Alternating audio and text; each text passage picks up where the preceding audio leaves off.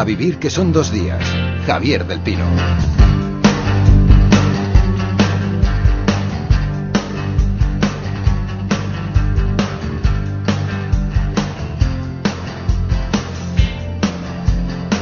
No es que tengamos espíritu de teletienda, pero si todavía no han terminado de escribir la carta a los Reyes Magos, a lo mejor en la próxima media hora encuentran alguna que otra idea para completarla. Nos van a ayudar en esa tarea Óscar López. Hola Óscar, buenos días. Hola Javier, buenos días. Y Manu Verástegui, ¿qué tal Manu? Hola, muy buenos días, feliz año. Óscar, eh, mal que bien, el mundo editorial consiguió sortear el 2012. ¿Y qué podemos esperar del 2013? Pues eh, podemos esperar que va a ser un año durísimo. ¿eh? Sinceramente no le veo todavía esa, esa luz del final del túnel de la que se suele hablar en el caso del sector editorial, quizás porque también entró un poco tarde a la crisis en relación a otros sectores profesionales, pero yo veo un año realmente complicado, ¿no? Y, y entre otras cosas porque creo que de- definitivamente pasa porque las editoriales reduzcan de una vez por todas ya la cantidad de títulos que publican. La saturación, hablaba con Manu ahora. fuera de Sí, la es sí. una auténtica barbaridad. No acaban de ponerse las pilas con este tema. Se habla mucho que si hay que reducir, hay que reducir, pero la verdad es que no lo hacen. A la que un grupo reduce, el otro sube. Yo creo que lo que la crisis que está sufriendo absolutamente todo el mundo en este sector, lo que pasa es eso, que ha tenido un crecimiento quizá excesivo y ahora lo está notando más, ¿no? También es una pena porque durante estos últimos años se ha hecho un trabajo enorme para crear vocación lectora, ¿no? Para crear nuevos Sí. lectores y, y que el mercado tuviera una oferta variadísima y seguramente con esto se va a perder parte de ese trabajo. Luego también hay un problema que yo creo que esta crisis económica ha afectado mucho a la clase media. y La clase media es la clase lectora, es la que compra libros en general. ¿eh? Y decir, entonces ahí se nota mucho también el, el descenso en las ventas. Vamos con nuestro libro de hoy. Es un cuento de Luis Sepúlveda, editado por Espasa. Se titula Historia de Mix, de Max y de Mex. Podría decir que Mix es el gato de Max, aunque también podría indicar que Max es el humano de Mix. Pero la vida nos enseña que no es justo que una persona sea dueña de otra persona o de un animal. Entonces, digamos que Max y Mix, o Mix y Max, se quieren el uno al otro. Max y Mix, o Mix y Max, vivían en una casa de Múnich y la casa estaba en una calle flanqueada por altos castaños, hermosos árboles que daban buena sombra en el verano, que siempre fueron la gran alegría de Mix y la gran preocupación de Max. Es el comienzo de Historia de Mix, de Max y de Mex, leído por Juan Rabonet. Luis Sepúlveda, buenos días. Sí, muy buenos días y feliz año. Gracias, igualmente. Tú dedicas este cuento a tus nietos. Está escrito expresamente para ellos. Sí, sí, la verdad es que mm, este libro nace de una pregunta que me hizo un día uno de mis nietos, uno de los chicos a quienes está dedicado el libro, ¿no? que se llama Daniel y que al ver que en mi casa siempre hay muchos amigos, me dijo, ¿por qué quieres tanto a tus amigos? ¿no? Y no podía responderle ahí mismo y le dije, mira, es una pregunta muy interesante y que precisa de una respuesta larga y te voy a contar un cuento. Y ahí nace un poco este libro que es, que es eso, que es un homenaje a la amistad. Y ahora tu nieto se ha acostumbrado a que haya siempre gente en casa, ¿no? Que haya amigos. Eh, no, no, él Lo- lo disfruta, disfruta, mucho de los amigos también. Sí, sí, sí. Exacto. Oscar, ¿qué nos cuenta? Historia de Mix, de Max y de Mex. Pues es eso, es una fábula, de hecho es una fábula sobre la amistad, algo que además Luis ya ha tocado en otras ocasiones, con otras historias que él ha publicado. Es una fábula que pueden leer, yo creo que eso es- también es importante, ¿eh? pueden leer tanto los niños como los adultos sin ningún tipo de problema.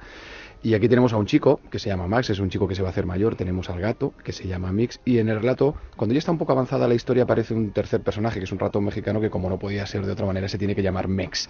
Y entonces ellos tres comparten ese piso en Múnich, y de una manera, yo diría que muy clara, muy entrañable, y luego también muy tierna, Luis lo que hace es reivindicar la amistad por encima de todo, ¿no? Es una amistad que pasa porque, por ejemplo, como escribe el autor en, en el libro, pues pasa por cuidar la alegría, la felicidad y la libertad del otro, pasa también por comprender sus limitaciones, aunque eso sí, yo quiero destacar también, porque creo que no hay que olvidarse que es justo las preciosas ilustraciones de Noemí, Exacto, sí. de Noemí Villamuza, que yo creo que ha realizado unas ilustraciones que le van estupendamente al relato y todavía lo embellecen más. Sí, totalmente de acuerdo, ¿no? Son unas ilustraciones que son muy acertadas. Noemí es, es una, es una mujer de un gran talento. Y sobre todo yo le agradecí que no me hiciera ilustraciones pleonásmicas al Exacto. relato, ¿no? Sino que hace una nueva lectura del relato. Porque ese es el gran peligro siempre con las ilustraciones, ¿no? Que vuelven a contar lo que, no dice. nada, ¿no? Exacto. Exacto. En cambio, estas ilustraciones sí aportan muchísimo. Oye Luis, bueno, lo primero, que es un libro precioso, hay que decir que es oportunísimo para regalar en, en Reyes, ¿verdad? Porque es, como dice Oscar, aunque lo puede leer absolutamente todo el mundo, yo lo he disfrutado enormemente, por ejemplo, pero eh, creo que está especialmente indicado y dirigido para lectores más jóvenes, ¿no? Eh, lo que es curioso es que tú planteas algo que los seguramente los espectadores más jóvenes están poco acostumbrados, más acostumbrados a ver, por ejemplo, en dibujos animados el gato que persigue al ratón constantemente, ¿no? Y aquí lo que cuenta es una relación extraña. Iba a decir perversa, al contrario, no perversa, ¿no?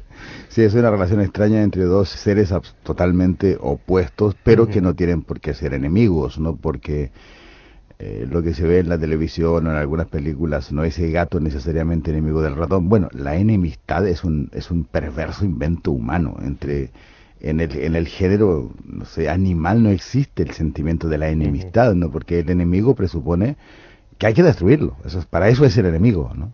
En cambio aquí son dos personajes que son diferentes ¿no? y que aprenden a respetar sus diferencias, a conocerse en esas diferencias.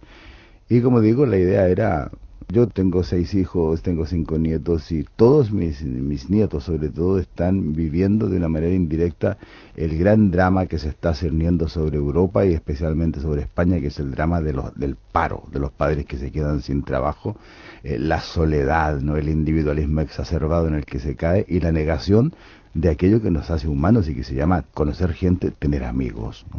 Entonces quería escribir una historia eh, reivindicando justamente ese nexo tan fuerte que es, eh, independientemente de las diferencias que tenga esa otra persona o ese otro ser que puede ser tu amigo y que juntos, bueno, se puede construir algo, ¿no? Y algo muy, muy fuerte. Y lo, lo demuestras eh, entablando una amistad entre un gato y un ratón, que parece imposible al principio, pero que tardan solamente dos líneas en superar. Enseguida descubren que pueden ser amigos. Sí, sí, sí, van descubriendo ¿no? esa, sus limitaciones y sus habilidades y bueno, y al final creo que es una, es, una amistad y una complicidad, ¿no? Que se mantiene durante tres cuartas partes de la historia. Tú cuentas que eh, este cuento parte también de una historia real, que es la que se mantuvo entre Mix, un gato ciego, y tu hijo Max. Sí, sí, realmente mm, siempre me llamó mucho la atención de que mi hijo, que uno de mis hijos que efectivamente se llama Max y que ahora bueno es un adulto y se dedica a algo para mí incomprensible porque es ingeniero nanotécnico y aunque me ha intentado explicar qué diablos es la nanotecnología, todavía no lo tengo muy claro. Tuvo un gato y un día ese gato, bueno, se volvió ciego. Y a partir de ese momento yo vi como mi hijo empezaba a adquirir una preocupación muy especial empezó a crecer, empezó a crecer eh, porque se desarrolló en él un sentido muy especial de la responsabilidad. Luis, a veces en literatura como en publicidad también se habla del target. Cuando uno escribe una historia de estas características, ¿cómo se plantea el público al que va dirigido? Lo, digo porque hemos hablado de que efectivamente esto va dirigido a todos los públicos, ¿no? Pero claro, cuando tú estás planteando esta historia, no sé si en algún momento dado piensas, hombre, esto igual, el lector adulto igual lo va a encontrar un poco naif o no. ¿Cómo no, no, no, mira, la verdad es que no, porque una vez tuve la, la primera experiencia ¿no? de meterme a escribir una historia que yo pensé que era solamente para niños. Y es una novela breve que se llama Historia de una gaviota y el gato que le enseñó a volar, ¿no? que tiene ya hace 15 años, incluso se hizo una bellísima película de animación con ella. Y yo pensé que era para niños y de pronto, bueno, me di cuenta de que el público mayoritariamente lector era adulto de ese, de ese libro, ¿no? Y se transformó, bueno, en un libro de referencia incluso de la clase política en Francia, en Italia, en los Estados Unidos. Y ahora cuando escribí esta segunda historia, que, con la idea de es para niños también, prefiero pensar que es para lectores alfabetizados, ¿no? Desde que ya saben leer o que tienen la fortuna de tener padres que les leen, que es una cuestión muy importante. Hablabas, eh, Luis, de la historia de una gaviota y del gato que la enseñó a volar. Gato con hambre come de nuevo. Abre la nevera y coge... Un huevo. Huevo de gato, gato que incuba. Gato extrañado, el huevo acuna una película de animación basada en ese cuento, eh, dirigida por Encho Dalo. Esta voz, además, Luis, es la tuya, creo, ¿no? Sí, sí, es la mía. Esa es una película, como tú dices, está dirigida por Enzo Dalo, que recién estuvo en Barcelona presentando Pinocchio, ¿no? su versión de Pinocho, una nueva película y que curiosamente hace dos semanas en Barcelona nos tomamos la primera copa de vino festejando de que con la historia de Mix, Max y Mex vamos a hacer también una película. Bueno, entonces va, de gatos, ¿te gustan los gatos? ¿Qué, ¿qué, pasa con los gatos? ¿Qué tienes con los gatos, Luis? De que mira, siempre he tenido una relación con los gatos muy especial, ¿no? En la presentación del libro cuento que cuando yo trabajaba y me ganaba la vida como periodista, un día me tocó estar en presencia de un famoso astrólogo chino y este señor dijo, oye, ¿quieres que te haga una carta astral? Yo no creo en esas cosas, pero tampoco descreo, no soy, me mantengo a una respetable distancia. Y me preguntó por mi fecha de nacimiento, lugar, eh, hora exacta, hizo unas coordenadas. Y de pronto me dijo, no pienso decirte nada ni de tu pasado ni de tu futuro, pero voy a mirar muy atrás. Y le dije, vale, mire usted muy atrás. Y de pronto me dice, tú te llevas muy bien con los gatos. Y lo digo, sí, así es en efecto, siempre he tenido gatos además. Y el tipo agrega, ¿sabes por qué? Me dice, porque hace muchas reencarnaciones tú fuiste el gato mimado de un mandarín. Bueno, no puede haber vida mejor que ser gato mimado de un mandarín, ¿no? Si esto lo escribes en el prólogo y a partir de ahí, amor por los gatos, ¿no?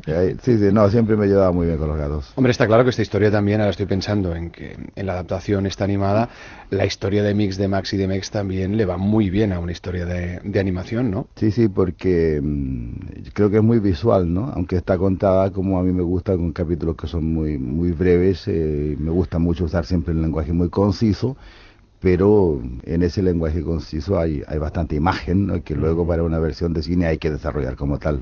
Yo creo que está muy bien además porque va a alcanzar a un público al que a lo mejor no llega el libro y sin embargo la obra audiovisual siempre es más inmediata, ¿no? O sea, tiene mayor alcance. Es otro camino, digamos, ¿no? Pero que también, mira, hay mucho de mito en eso de que hay gente que no lee, que, que tiene miedo de los libros. Yo he estado en muchos lugares, sobre todo en institutos y en escuelas, con esos pretendidos niños difíciles, ¿no? Y me ha llenado de alegría el ver que, vaya, por lo menos a un autor leen con ganas y es a mí, ¿no? Hace muy poco estuve en una escuela eh, terrible, una escuela donde iban solamente niños gitanos, o sea, los padres payos habían retirado a sus niños para que no se contaminaran con esos gitanos, ¿no?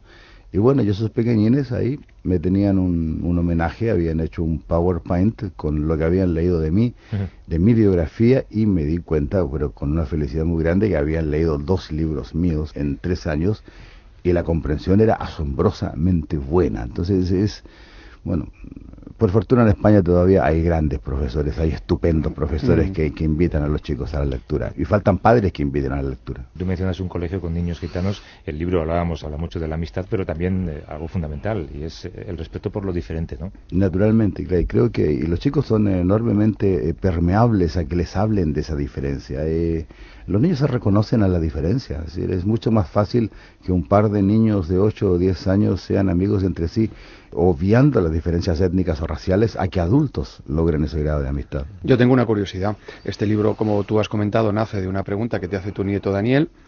No sé si tu nieto Daniel ya ha leído el libro, me imagino que sí. ¿Qué te ha dicho? ¿Le has satisfecho la respuesta que tú le has dado? Recién vengo de estar con mi nieto Daniel y su hermano que se llama Gabriel. Los dos son, son suecos, nacieron en Suecia, ¿no? Y estuve con ellos pasando unos días y les leí el libro ¿no? y creo que saqué un, un 9 de 10. no, no, te habrá dicho eso que dicen los, eh, los hijos de escritores, papá, este libro se lee como una película. Eh, ha, sí, sí, hay, hay, muchos chicos que me han dicho, mis hijos me decían eso siempre, eh, mira, este último libro tuyo nos gusta mucho porque parece película. y a mí no me terminaba de gustar, pero qué diablos, era una opinión. Oye, ¿y cabe la posibilidad de que surjan nuevas preguntas y nuevas fábulas? Mira, sí, sí, tengo ahí, es que los niños hacen unas preguntas, ¿no? Este mismo nieto mío, que es el, lo cito mucho porque es el nieto mayor, ¿no? Ese es el de las preguntas difíciles. Un día, el año pasado, estábamos en el jardín de la casa y de pronto lo veo que tenía un caracol y me hizo la pregunta más difícil del mundo. Me dijo, ¿por qué este caracol es tan lento? Entonces, ¿Cómo le explicabas tú el sistema motriz de los caracoles? ¿Cómo le explicabas no sé, el sistema muscular de cómo se desplazan? Es, es preferible decir es que no tiene prisa. Exacto. Entonces, bueno, le dije, mira, te prometo que te lo voy a responder con un cuento y, y, y nació una historia que, que, es una especie de elogio de la lentitud, ¿no? uh -huh. que, que aún no está lista, pero que algún día, bueno, será una historia también, historia respuesta a una de las también muy, preguntas. También muy oportuno en el mundo en el que vivimos ahora. Un mundo ¿verdad? acelerado, ¿no? Acelerado, pero en el que ya surgen movimientos de lentitud, sí. ¿no? Como reacción. Exactamente, porque se llegó a un grado de aceleración que es irracional, ¿no? Uh -huh. Es que ya, ya no importa a dónde se va, el asunto es estar en movimiento muy rápido, siempre muy rápido. Uh -huh. muy, no sé, cuando hay, hay gente que dice cosas sin pensar, dice, mira, es que con esta banda ancha tienes una velocidad, y uno me pregunta, ¿velocidad para qué? ¿Para qué es esa velocidad?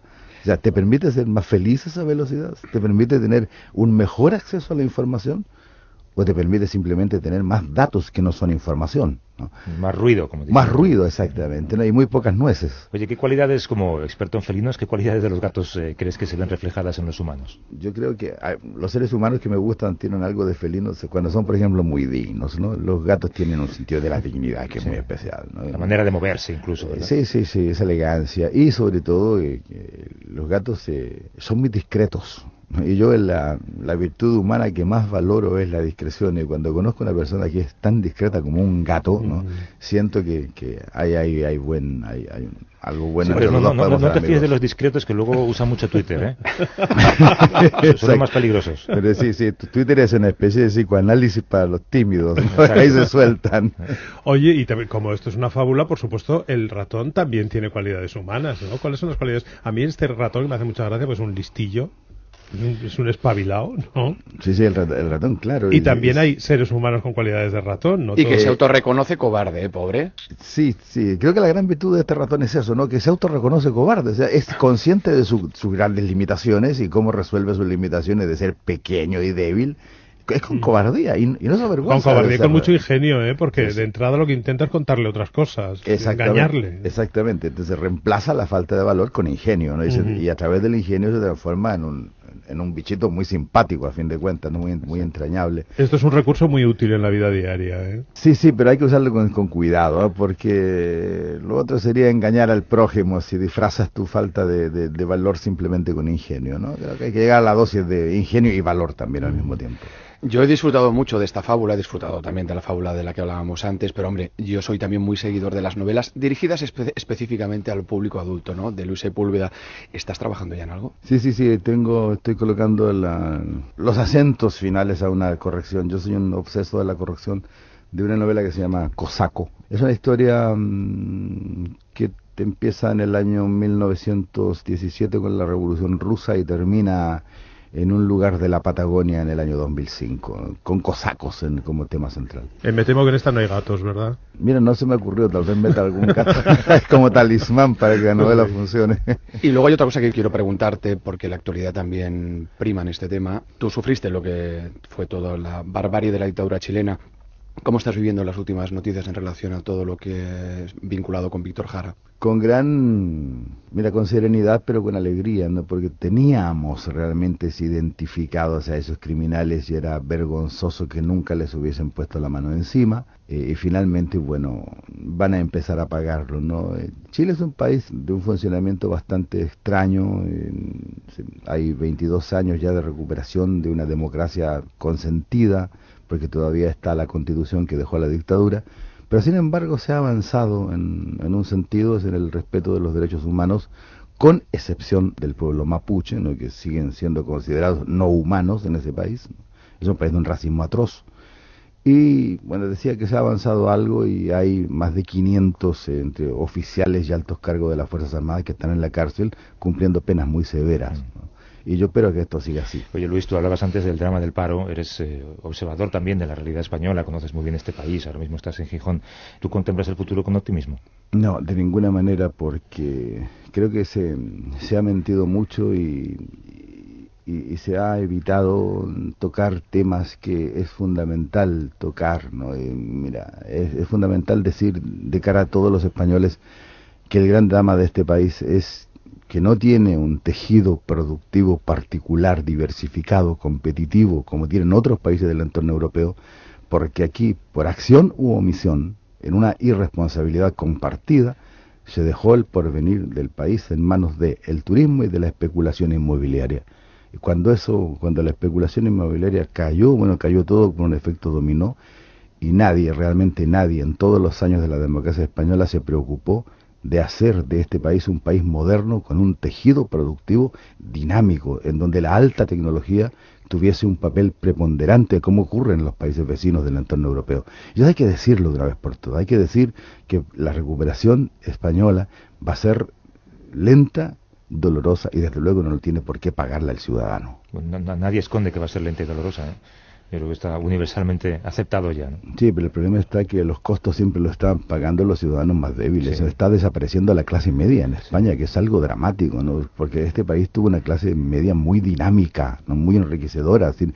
todo el enriquecimiento cultural de lo que se llama la España de la transición fue protagonizado esencialmente por una clase media pujante, ¿no? en todo, en inteligencia, en creatividad, y esa clase media hoy está a punto de desaparecer, y eso es muy preocupante. Luis Sepúlveda, autor de Historia de Mix, de Max y de Mex, te agradezco mucho que te hayas pasado por aquí. Un abrazo fuerte. Un abrazo fuerte, muchísimas gracias.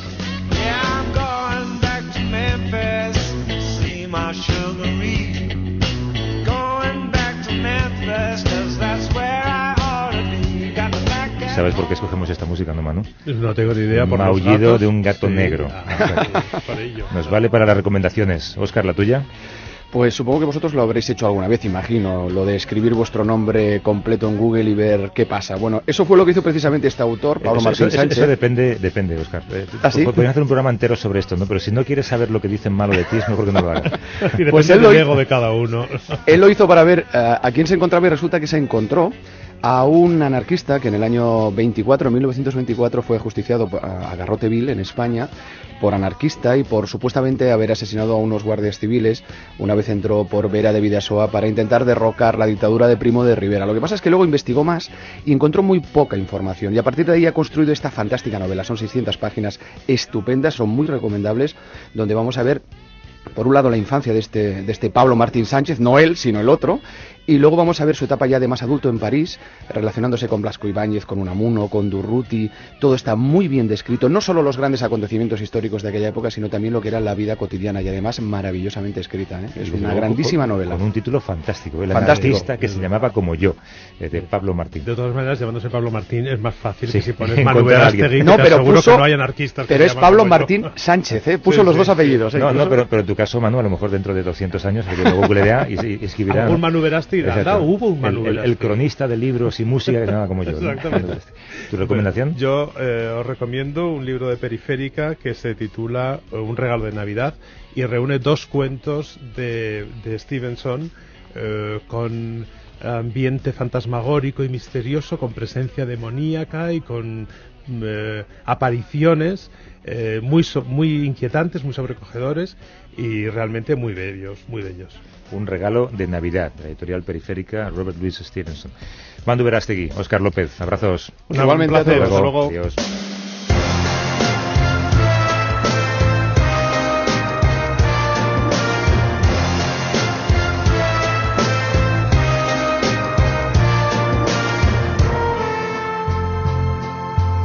Vivir que son dos días.